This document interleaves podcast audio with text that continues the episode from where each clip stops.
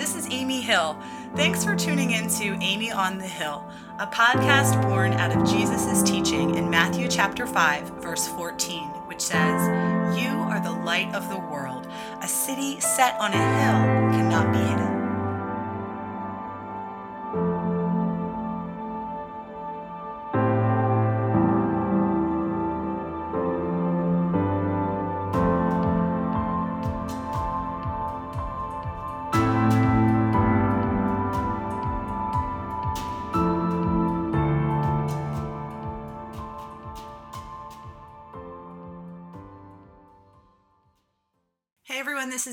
as I'm sure you know, you're listening to the podcast Amy on the Hill. Thanks so much for tuning in today. I know there's a lot of other things you could be doing, other things to listen to, other things to watch, other things to read and consider, and so it's really a blessing to me that you're here participating in this podcast. So, again, thank you. I always start us off each week by opening in prayer, and we're going to do that now. So, let's take a minute and stop. If you're washing dishes, maybe turn off the sink for a moment. Some of you might be in a public place wherever you are, just prepare your heart for now and try to give your full attention here as we pause and pray.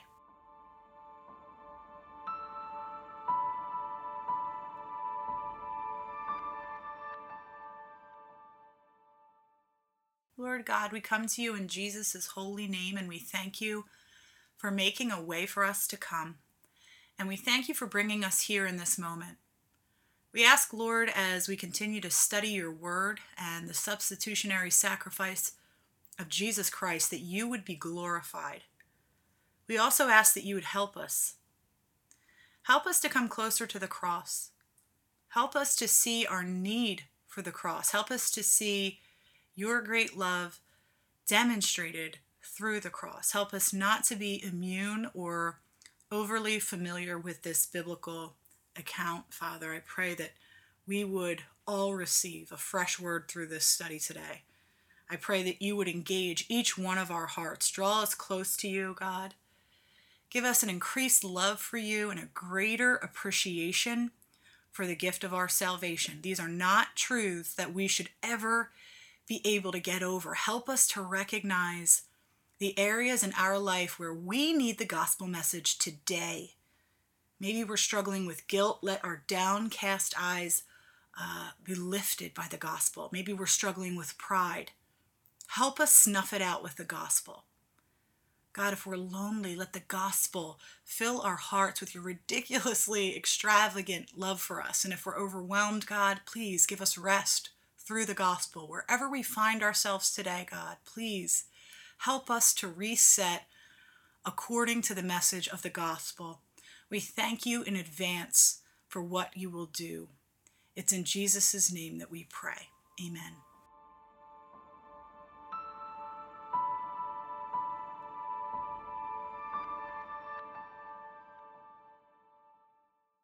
Okay, so if this is your first time listening to the podcast, welcome. We're presently uh, coming close to finishing up a study of the Gospel of Mark, as well as a book entitled Jesus the King by author and pastor and teacher Timothy Keller.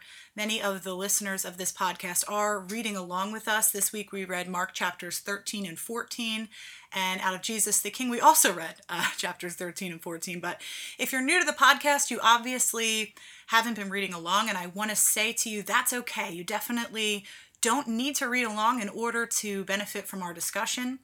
If, however, you are interested in checking out our reading schedule just to see where we are and what we've been reading, you can do that under the resources section of my website, amyonthehill.com. But again, don't worry about catching up uh, in the reading at this point. Uh, God willing, we will be having plenty of book studies in the future that you can kick off with us. But for now, just feel free to listen in and hopefully benefit from the discussion. Again, today we are going to be drawing our discussion from chapters 13 and 14 of the Gospel of Mark and chapters 13 and 14 of Jesus the King. So we're going to start off with chapter 13, which was entitled The Temple. And you'll remember uh, Jesus, in his second visit to the temple, entered the temple area and began driving out those who were buying and selling there. It says in Mark chapter 11, he overturned the tables of the money changers and the benches of those selling doves, and would not allow anyone to carry merchandise through the temple courts. And as he taught them, he said, Is it not written, My house will be called a house of prayer for all nations? But you have made it a den of robbers. And Keller taught us what Jesus was doing here was really shocking for two reasons.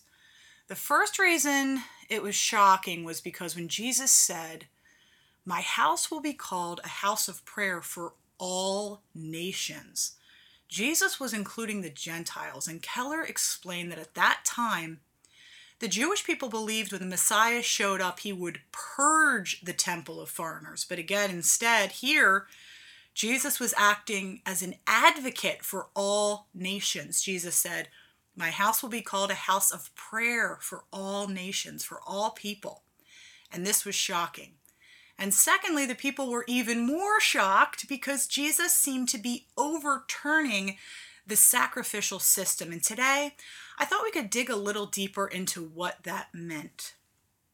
I wanted us to start off with Romans chapter 6, verse 23, which teaches us that the wages of sin is death.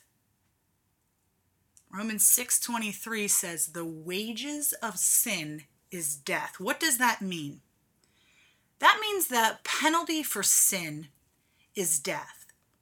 The price for sin is death. The wages, the payoff of sin is death. Okay. Romans 3:23 teaches us that all have sinned and fallen short of the glory of God. I'll say that again. Romans 3:23 teaches us that all have sinned and fallen short of the glory of God. All have sinned. Okay, so let's review that. All have sinned and the penalty for sin is death. This is not good news so far. But remember, the definition of gospel is good news. So we do have good news. What is that good news? Well, do you all remember that uh, broken lamp analogy that Keller gave in our reading a couple of weeks back? It was in the chapter entitled The Turn. And if you listen to the podcast that week, you'll remember I said several years ago God used that analogy in this book, Jesus the King, to help me uh, start practicing real forgiveness in my life.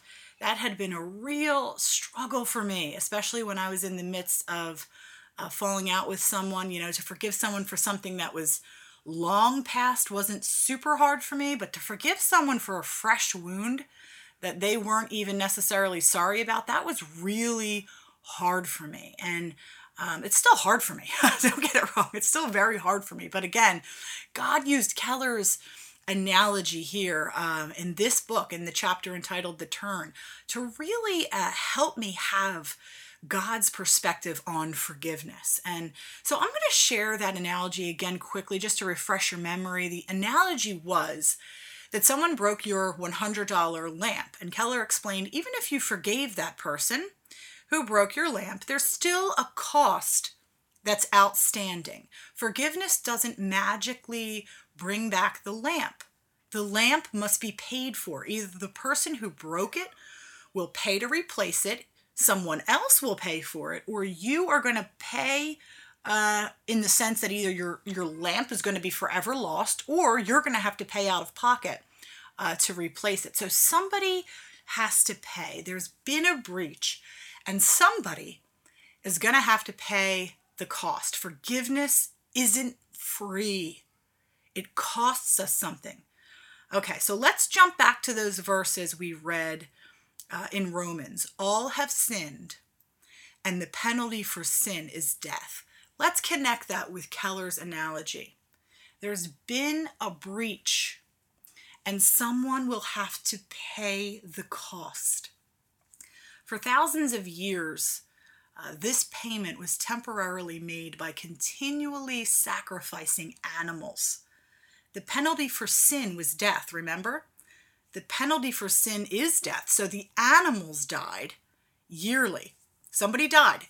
The animals died yearly instead of people. But these animal sacrifices were only a temporary solution. Hebrews chapter 10, verses 1 through 4 explain this.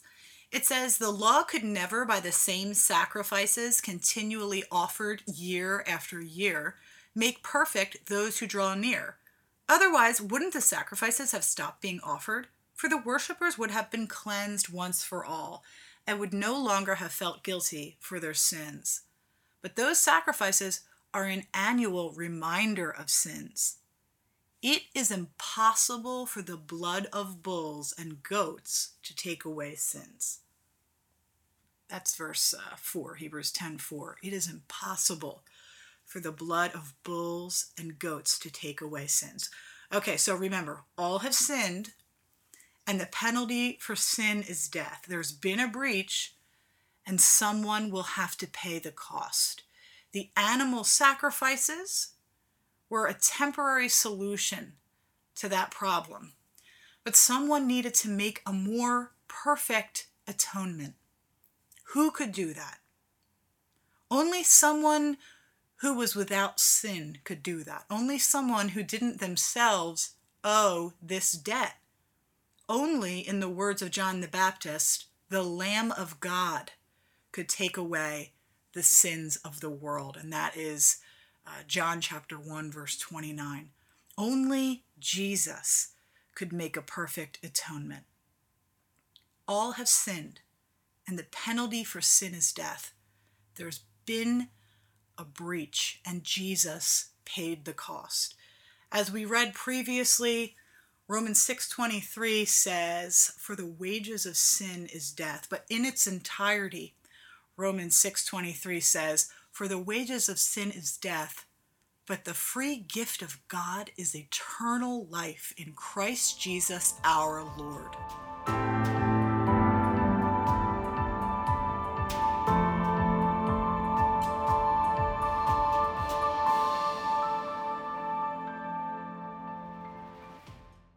Okay, so we've established that Jesus did indeed overturn the sacrificial system and not just for the Jewish people, but for all nations to the ends of the earth. And this changed the temple forever. As I'm sure we all know, prior to Jesus, the temple was the place to meet with God. And as we've been learning, this could only be achieved through a strict sacrificial system. In our reading this week, we learned that only once per year on Yom Kippur, the high priest went behind the veil of the temple into the Holy of Holies Again, the high priest was only able to go behind that veil once per year. And that was only after much ceremonial cleansing and only if he had a proper blood sacrifice. But when Jesus died on the cross, we learned that the veil covering the Holy of Holies was ripped from top to bottom. Listen to what it says in Mark chapter 15, verses 37 through 39. And Jesus uttered a loud cry and breathed his last. And the curtain of the temple was torn in two from top to bottom. And when the centurion who stood facing him saw that in this way he breathed his last, he said, Truly, this man was the Son of God. The veil covering the Holy of Holies was ripped from top to bottom, not from bottom to top, from top down. God Himself ripped that veil right in half. It was ripped from top down. And that's so significant because, as we know, this means that Jesus' sacrifice completely and finally bridged the chasm of sin and death between God and man. The Holy of Holies was open. The Holy of Holies was open to all people. And through Jesus, we can all have access to God. That means that access to God's not limited to the pastor at your church or your Bible study leader or your super spiritual friend who lives down the street. Through Jesus, we can all have access to God. Isn't that good news? We don't need a sacrifice. We don't need a mediator. Through Jesus, we can all have access to God. I wonder, though, if any of you out there are thinking, what then becomes of the temple? And what now is the function of priests? Okay, well, I first want us to consider what became of the temple. To do that, we'll read two verses together. 1 Corinthians chapter 3 verse 16 and 1 Corinthians uh, chapter 6 verse 19. 1 Corinthians chapter 3 verse 16 says, Do you not know that you are God's temple and that God's Spirit dwells in you? Uh, 1 Corinthians 6 19 says, Or do you not know that your body is a temple of the Holy Spirit within you, whom you have from God? You are not your own. So, what these verses are saying is that now we don't have to go to the temple to meet with God. The veil was torn from top to bottom. Now, when we're in relationship with God through Jesus Christ, the Holy Spirit of God comes to dwell within us. So, our bodies have become the temple of the Holy Spirit. What then is the function of priests? Well, first Peter chapter 2 verse 5 says in the New Living Translation, and you are living stones that God is building into his spiritual temple. What's more, you are his holy priests. Through the mediation of Jesus Christ, you offer spiritual sacrifices that please God. And 1 Peter 2 9 says, You are a chosen people. You are a royal priesthood, a holy nation, God's very own possession. As a result, you can show others the goodness of God, for He called you out of the darkness into His wonderful light. So, we who have trusted Jesus Christ for our salvation, and those who have received the Holy Spirit of God, our bodies are now called the temple, and we are now called priests. To be clear, um, that doesn't mean that now we act as mediators of God to the people. There is no mediator needed other than Jesus. Hebrews 6:20 says that Jesus has become our high priest forever after the order of Melchizedek. So we don't act as mediators uh, of God to the people. Instead, what we do is we proclaim the excellencies of him who called us out of darkness and into his marvelous light. And uh, that's the English Standard Version of 1 Peter 2 9. Again, the New Living Translation says, um, that we can show others the goodness of God, for he called us out of darkness into his wonderful light. The old temple and priesthood have been changed. Now we become the living, breathing stones of the temple, filled with the Holy Spirit of God, who, through our spiritual sacrifices, or in other words, through a life lived in step with the Holy Spirit, we display the goodness of God to the world around us. We help people to see God so that they will come to know God for themselves. How cool is that?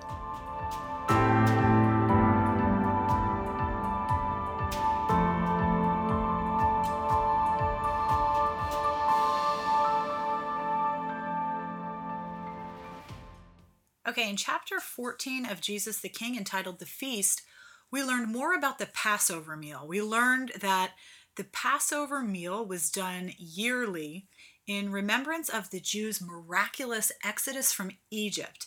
And this meal followed a very particular form. Keller explained that Passover included four points represented by four glasses of wine, and each of the four glasses of wine represented the four promises made by God in Exodus chapter 6, uh, verses 6 through 7. So, for the sake of context, let's read those verses now. Exodus chapter 6, verses 6 through 7 out of the New International Version.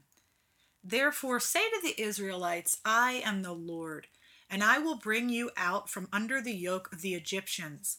I will free you from being slaves to them, and I will redeem you with an outstretched arm and with mighty acts of judgment. I will take you as my own people, and I will be your God. Then you will know that I am the Lord your God who brought you out from under the yoke of the Egyptians. Okay, so again, each of the four glasses of wine in the Passover represented the four promises made by God in these verses that we just read from Exodus. Uh, so let's break that down. As I understand it, the first glass of wine represented God's promise to rescue his people from Egypt. Uh, I am the Lord your God, and I will bring you out from under the yoke of the Egyptians. So that's found in verse 6. The second glass of wine represented God's promise to free his people from slavery. I will free you from being slaves to them. That's also in verse 6. The third glass of wine represented God's promise to redeem by divine power. I will redeem you with an outstretched arm. That's also in verse 6. And the fourth glass of wine represented a renewed relationship with God. I will take you as my own people, and I will be your God. That's uh, found in verse 7. Okay, so in the four cups of Passover, God is saying, I will bring you out, cup one. I will deliver you from slavery, cup two. I will redeem you, cup three. And I will take you as my people, cup four. Okay, so I thought as we considered the feast this week, rather than just going through everything Keller already taught us, we could break down uh, a little more of how this Passover meal may have gone down between Jesus and his disciples. Um, I do want to let you know that most of what I'm going to share with you here, I learned from one of my favorite teachers, uh, Beth Moore. I believe uh, I got this from a talk that she gave at a Passion conference several years ago, but I'm not 100% sure if that is where I got this information from. I actually worked through this Tim Keller book that we're working through together now. I worked through this book years ago with a group of ladies and when we when we got to this chapter um, years ago i dug around and took all kinds of notes from either a beth moore bible study or a Beth Moore talk. I was thinking maybe it was a Passion conference. Um, I was able to dig up the notes uh, to teach from again today, but again, I'm not 100% sure where uh, Beth taught this. I am 100% sure that I got this from her though. So, okay, let's let's walk through it. And if you have any questions, you might have to ask Beth Moore um, because seriously, uh, I think this stuff is super interesting. That's why I want to share it with you. But it's still not entirely familiar to me. Uh, I'm still sort of learning this alongside of you. So, uh, any grace you want to throw my way right now, I really appreciate that. But but let's see what we can uh, figure out. Okay, so um, if Jesus and his disciples followed tradition, uh, they would have gathered around the table for this Passover meal at sundown. And Jesus would have taken uh, the father role in the observance. If you remember, uh, Tim Keller explained to us that um, there was a presider who would get up and explain the feast meaning as they kind of walked through these four uh, glasses of wine. So uh, Jesus would have taken uh, that role in the observance, and um, he would have poured the first cup of wine, which again we uh, just learned that that was the uh, that symbolized the Jews' rescue from Egypt. It was the cup that meant I will bring you out.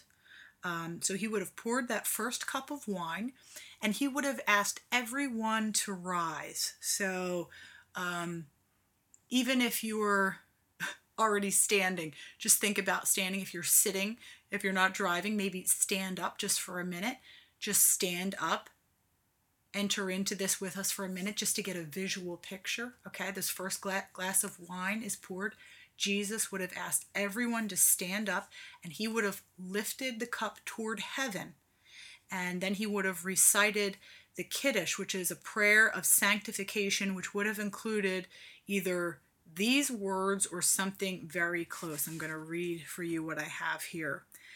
Blessed art thou, O Lord our God, King of the universe, who createst the fruit of the vine. Blessed art thou, O Lord our God, who hast chosen us for thy service from among the nations. Blessed art thou, O Lord our God, King of the universe, who has kept us in life, who hast preserved us, and hast enabled us to reach this season. Uh, they would have then observed a ceremonial washing and they would have broken unleavened bread. Okay, so that was the first cup. Uh, at this point in the meal, Jesus would have poured the second cup and narrated the story of Israel's exodus in response to questions. In Exodus chapter 12, verses 26 through 27, it says, And when your children say to you, What does this rite mean to you? You shall say, It is a Passover sacrifice to the Lord who passed over the houses of the sons of Israel in Egypt when he smote the Egyptians, but spared our homes.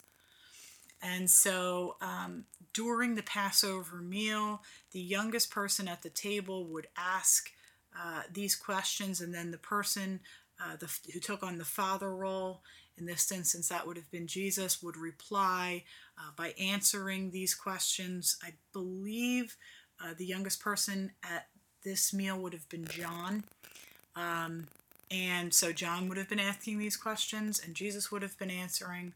And this is, I'm kind of going off on my own here. If this was not from Beth, or if she did teach about this, I don't have this in my notes, but I researched this myself today. Uh, it seems that the four questions were are these: uh, On all other nights we eat bread or matzah, while on this night we eat only matzah. Uh, the second, on all other nights, we eat all kinds of vegetables and herbs, but on this night, we have to eat bitter herbs. The third question was On all other nights, we don't dip our vegetables in salt water, but on this night, we dip them twice.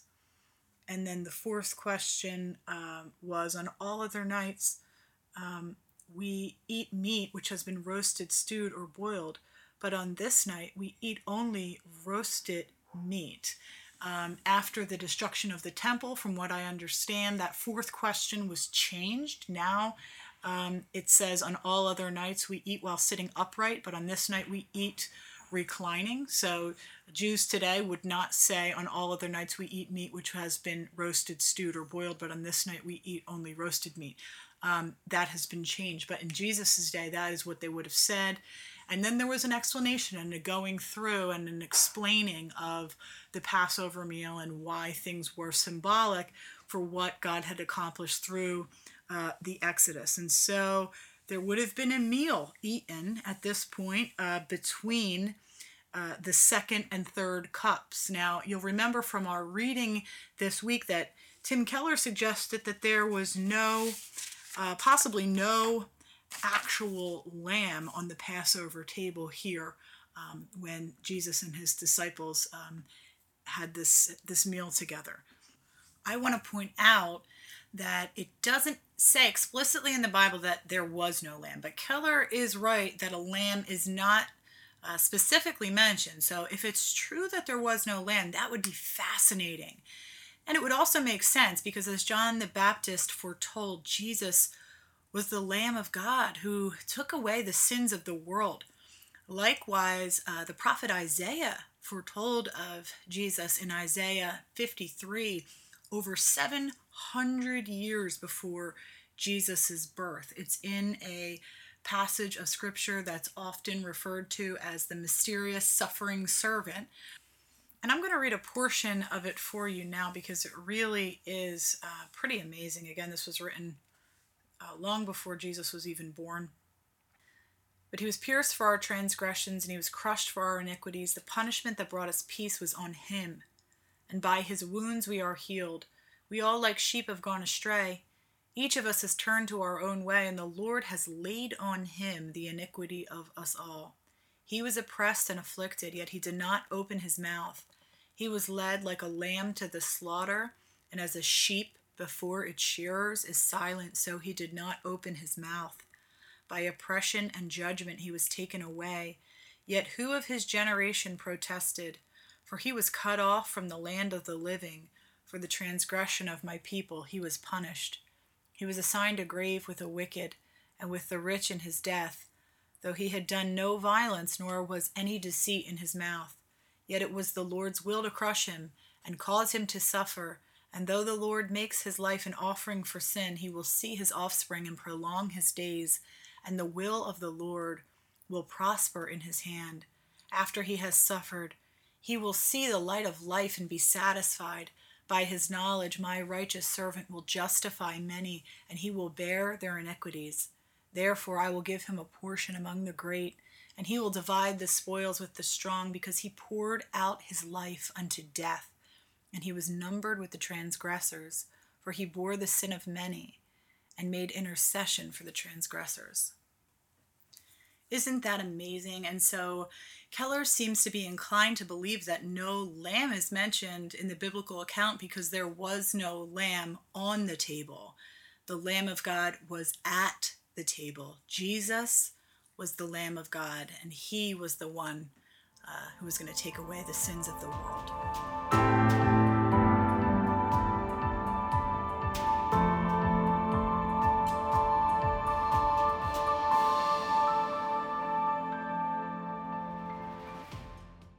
At this point in the Passover, it was time for the third cup, the cup of redemption. And again, the cup of redemption represented God's promise I will redeem you with an outstretched arm. We see the account of this part of the feast in Mark chapter 14, verses 22 through 25, which say, And as they were eating, he took bread, and after blessing it, broke it and gave it to them, and said, Take, this is my body and he took a cup, and when he had given thanks, he gave it to them, and they all drank it. And he said to them, This is my blood of the covenant, which is poured out for many. Truly, I say to you, I will not drink again of the fruit of the vine until that day when I drink it new in the kingdom of God. Okay, so why, when Jesus gave his disciples the cup of redemption, why did he change it up and now tell them this wine represented his blood? Why did he break bread and say, Take, this is my body? Why did he say, This is my blood of the covenant, which is poured out for many? I recently listened to a message entitled The Lord's Supper by R.C. Sproul, and in that message, R.C. explained this by saying, I believe that was the birthday of the Christian church. In the upper room, when Jesus initiated and instituted a new covenant. But the new covenant would still have to be ratified because covenants in antiquity had to be ratified in blood. Did you catch that? In doing this, Jesus was initiating and instituting a new covenant, but the new covenant would still have to be ratified because covenants in antiquity had to be ratified in blood. Jesus was telling his disciples that he was going to pour out his own blood for us. Jesus' blood was the blood of the new covenant. In Luke chapter 22, verse 19, we're told that when Jesus broke the bread and gave the wine, Jesus told his disciples, Do this in remembrance of me. Most of you listening are probably familiar with the practice of communion. Most Christians practice communion regularly. Most Christians do not regularly celebrate the Passover, though many have participated in Passover meals on occasion. I have personally had the privilege of participating in several Passover feasts and have actually been invited to my first Passover hosted by a Jewish family this year, which I'm really excited about. But um, most Christians no longer celebrate the Passover feast regularly. Instead, we regularly participate in communion. And again, interestingly, we now know that the cup that we take in communion is the fulfillment of God's promise of redemption. It's the fulfillment of the third cup of the four cups representing God's promises in the Passover feast. So there's the connection there. Um, it's and for me, I don't know about you, but I just I find that fascinating. Next week, we're actually going to discuss this third cup a little further. One of the chapters we're reading next week is entitled The Cup, and Keller gets into more of what this meant that Jesus became the cup, who with outstretched arms died on the cross and poured out his blood for our redemption. Jesus' blood is the cup of redemption. And again, we're going to consider this further next week, but as we conclude this week, uh, and as we consider the fourth cup of the Passover, it seems, according to Scripture, that Jesus and his disciples did not partake of the fourth cup. Remember, the fourth cup is the promise of the renewed relationship with God, the promise of God that I will take you as my people. But again, it seems that Jesus did not partake of this cup with his disciples. Remember in Mark chapter 14, verse 25, Jesus said, Truly I say to you, I will not drink again of the fruit of the vine until that day when I drink it new in the kingdom of God. Keller says of this statement that when Jesus announces he will not eat or drink until he meets us in the kingdom of God, Jesus is promising that he is unconditionally committed to us. Keller explained that in ancient times, when someone would say, I'm not going to eat or drink until I blank, they were making an oath. And so the fourth cup of the Passover will be fulfilled when we finally sit down at the feast with Jesus in his kingdom. And then we will share that fourth cup together with Jesus in a beautifully renewed relationship with God. But again, Jesus and his disciples did not appear to share that fourth cup together at the conclusion of the Passover feast uh, that we observed in Mark chapter 14. Instead, after the third cup, we read in Mark chapter 14, verse 26, that after Jesus and his disciples sung a hymn, they went out to the Mount of Olives. I have from my Beth Moore notes, which, as a side note, in thinking about it more, I actually think um, these notes are from Beth's Bible study, Jesus the King. Oh my goodness, Jesus the King. No, Jesus the one and only. Jesus the King. Uh, she wrote a book, a Bible study book called Jesus the One and Only. And I could be wrong about that, but I'm pretty confident now that I've thought about it more that I got these notes from uh, Jesus the One and Only, that Bible study, which uh, is a very good study, by the way, if anybody's looking to um, to do some more in-depth Bible study on their own. But anyway, I have here in my Beth Moore notes uh, that traditionally every Seder or Passover, uh, the celebration ended with the latter half of the Hallel, which is Psalm chapter uh, 115 through Psalm chapter 118. And Beth explained that it was very likely that Christ and his disciples sang from these Psalms uh, uh, as they went out to the Mount of Olives. So, to close today, uh, I want you to picture this Jesus, knowing his blood. I was just thinking today, um, this is real. He had a real physical body like us. This is real. His body was really broken for us. This was his real blood that was spilled for us. I think sometimes um, we can just let it be so spiritual that we lose that connection um, with the human flesh and bones of Jesus, his his actual blood. Um, and so I want you to think, I want you to picture this Jesus knowing that his blood is going to be poured out to ratify the new covenant of our redemption, having finished the Passover with his disciples and heading to the Garden of Gethsemane where he faces uh, the horror that he will face. Jesus sings a hymn. He sings. And it's very likely that Christ and his disciples sang from these Psalms. So I'm just going to read two of these four Psalms for you today as we close. So please just hear the words of these songs. It's going to take a few minutes, but I want you to really try to consider all that Jesus had experienced and all that he was about to experience and the wonder that even so he sang. And his words were most likely some of these. This is from Psalm 116. I love the Lord because he has heard my voice and my pleas for mercy. Because he's inclined his ear to me, therefore I will call on him as long as I live.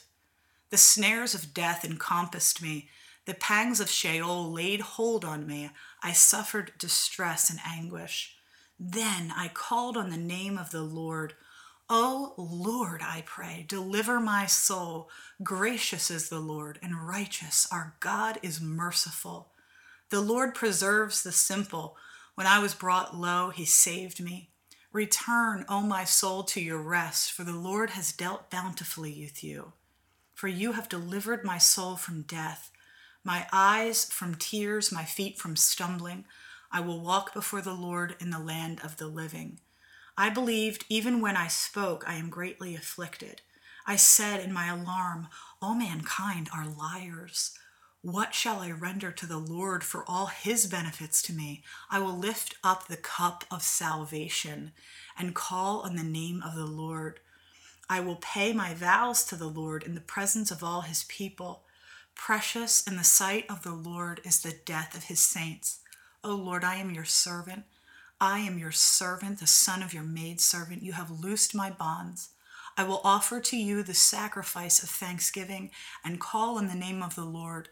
I will pay my vows to the Lord in the presence of all his people, in the courts of the house of the Lord, in your midst, O Jerusalem, praise the Lord. And then from Psalm 118 Oh, give thanks to the Lord, for he is good, for his steadfast love endures forever. Let Israel say, His steadfast love endures forever. Let the house of Aaron say, His steadfast love endures forever. Let those who fear the Lord say, His steadfast love endures forever. Out of my distress I called on the Lord. The Lord answered me and set me free. The Lord is on my side. I will not fear. What can man do to me? The Lord is on my side as my helper. I shall look in triumph on those who hate me. It's better to take refuge in the Lord than to trust in man. It's better to take refuge in the Lord than to trust in princes. All nations surrounded me. In the name of the Lord, I cut them off. They surrounded me, surrounded me on every side. In the name of the Lord, I cut them off.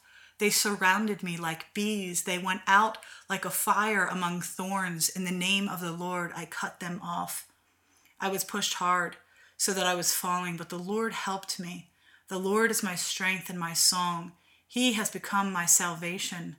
Glad songs of salvation are in the tents of the righteous. The right hand of the Lord does valiantly. The right hand of the Lord exalts. The right hand of the Lord does valiantly. I shall not die, but I shall live and recount the deeds of the Lord. The Lord has disciplined me severely, but he has not given me over to death. Open to me the gates of righteousness, that I may enter through them and give thanks to the Lord. This is the gate of the Lord; the righteous shall enter through it. I thank you that I ha- that you have answered me and have become my salvation. The stone that the builders rejected has become the cornerstone. This is the Lord's doing. It is marvelous in our eyes. This is the day that the Lord has made. Let us rejoice and be glad in it. Save us, we pray, O Lord, O Lord, we pray.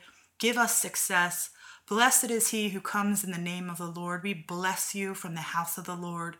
The Lord is God, and he has made his light to shine upon us. Bind the festal sacrifice with cords up to the horns of the altar. You are my God, and I will give thanks to you.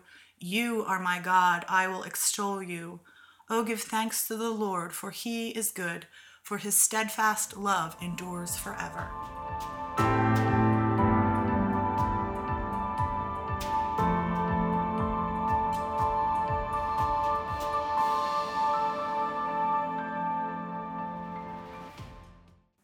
So thanks for listening again this week.